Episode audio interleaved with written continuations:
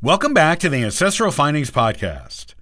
Thelma Ryan was called Pat from an early age and eventually became Pat Nixon, the 37th First Lady of the United States.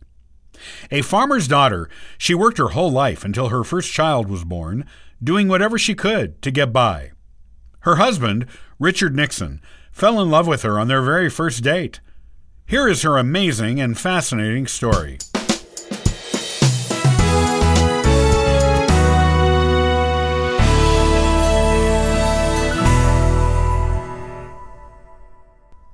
Our 37th First Lady, Thelma Catherine Ryan Nixon, was born on March 16, 1912, in Ely, Nevada, a small rural mining town. Her parents were William Ryan and Catherine Halberstadt. William was a sailor, gold miner, and truck farmer with Irish ancestry, while Catherine was a homemaker and a German immigrant.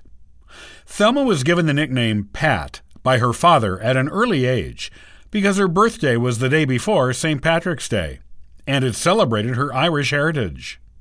When Thelma enrolled in college, she began using Pat as her name exclusively, even sometimes extending it out to Patricia. However, her name was never legally changed. It was simply the name she preferred to use. Shortly after Pat was born, her family moved to California, where her father took up truck farming, an old fashioned term for vegetable farming. She worked at the farm and also at a local bank as both a janitor and a bookkeeper. Her mother died when Pat was 12, upon which time Pat took over all of the household responsibilities. Her father died when Pat was 17. Pat had two older brothers, as well as an older half brother and older half sister from her mother's first marriage to a man who died in a flash flood in South Dakota. It has often been said of Pat that she worked more prior to marriage than any other First Lady. She said once in an interview with Gloria Steinem that she never had time to think about who she wanted to be, or who she admired, or to even dream about being anyone else, because she had to work from such a young age. She graduated high school in 1929 and enrolled at Fullerton Junior College, where she paid her tuition by working whatever jobs she could find, such as a driver, a pharmacy manager, a telephone operator, and a typist. She was, in her own words, determined to make something out of myself, and enrolled at the University of Southern California upon graduating junior college. She majored in merchandising. Again, she worked her way through, having such jobs as part time ones on campus, a sales clerk in a department store, teaching typing and shorthand at a local high school, and working as an extra and bit player in the film industry. Pat was an excellent and devoted student and graduated cum laude from USC with her Bachelor of Science degree in merchandising. She also had a certificate to teach high school, which was the university's equivalent of a master's degree in those times. Upon graduating, she became a high school teacher in Whittier, California. It was while teaching in Whittier that Pat met Richard Nixon, who was at the time a young lawyer, recently graduated from law school. They met at a community theater group where they were both cast in a play, The Dark Tower. Richard asked Pat to marry him on their first date. Pat thought he was crazy, but Richard was determined to win her over, and he courted her consistently for two years, even driving her to and from her dates with other men. He eventually won her over, and they got married on June 21, 1940, at the Mission Inn in Riverside, California. They had an apartment together in Whittier for a while, but moved to Washington, D.C. when the U.S. became involved in World War II, so that Richard could take a job as a lawyer for the Office of Price Administration. At the same time, Pat got work as a secretary for the Red Cross and also as a price analyst for the Office of Price Administration. When Richard joined the Navy and was sent to San Francisco, Pat continued to work for the Office of Price Administration. Richard returned from the war and made a successful campaign for the U.S. House of Representatives in 1946. Pat gave birth to their daughter, Patricia, that same year, and their second daughter, Julie, two years later. Over the next six years, Richard went from the House to the Senate to President Eisenhower's vice presidential candidate. When Richard eventually became president, Pat believed the First Lady should set an example of high virtue and dignity for the public.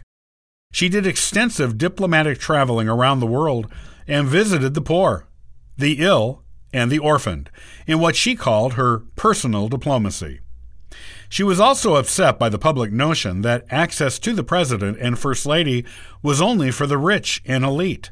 So, she regularly came downstairs to personally greet White House tour groups, where she shook hands, signed autographs, and posed for photos with the visitors.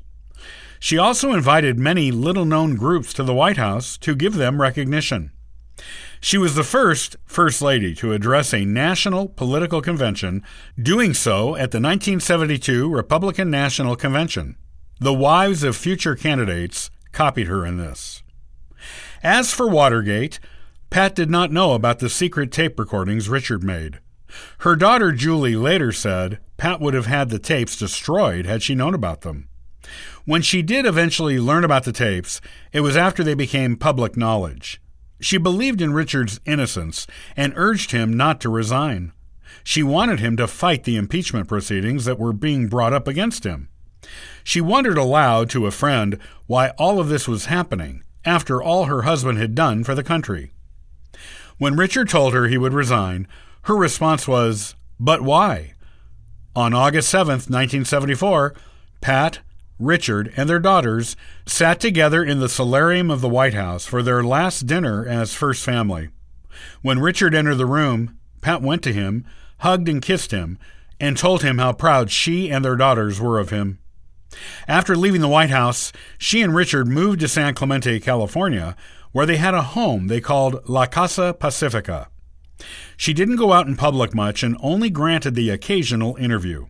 In December of 1987, Richard and Pat watched Donald Trump appear on The Phil Donahue Show, and Richard wrote to Trump that Pat was an expert on politics and said she believed Trump would win whenever he eventually decided to run for president, as she believed he one day would. She was right. Pat kept a low profile for the rest of her life and died at her Park Ridge, New Jersey house on June 22, 1993, at the age of 81, the day after her 53rd wedding anniversary to Richard. Richard and her daughters were with her at the time and Richard joined her 10 months later. She was buried on the grounds of the Richard Nixon Library in Yorba Linda, California. The name on her tombstone is Patricia Ryan Nixon, the name she always went by. The inscription reads Even when people can't speak your language, they can tell if you have love in your heart.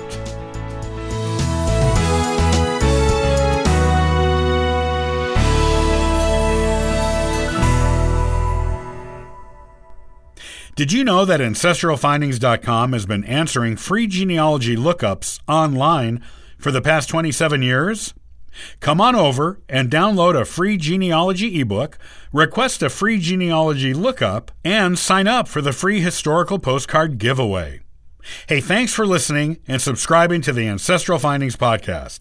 It is greatly appreciated. I hope you have a wonderful day and happy searching.